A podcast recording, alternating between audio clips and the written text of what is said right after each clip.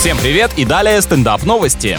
В США мать и дочь затеяли игру, пытаясь найти самый старый продукт в кладовке своей очень запасливой бабушки. И наверняка наткнулись на то самое варенье, которое запрещали есть, когда был маленький, а теперь его уже можно выкинуть, как и детские наивные надежды на сладкую жизнь. Девушки решили помочь пожилой родственнице очистить подземелье и устроили соревнования по поиску самой испорченной заготовки. Ею оказалась горчица, чей период годности закончился аж в 2008 году. Ну и неудивительно, в то время многие американцы были увлечены другим сроком — первого афроамериканского президента.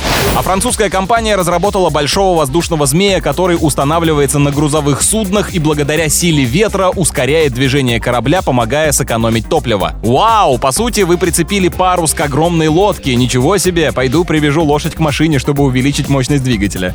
С вами был Андрей Фролов. Больше новостей на energyfm.ru.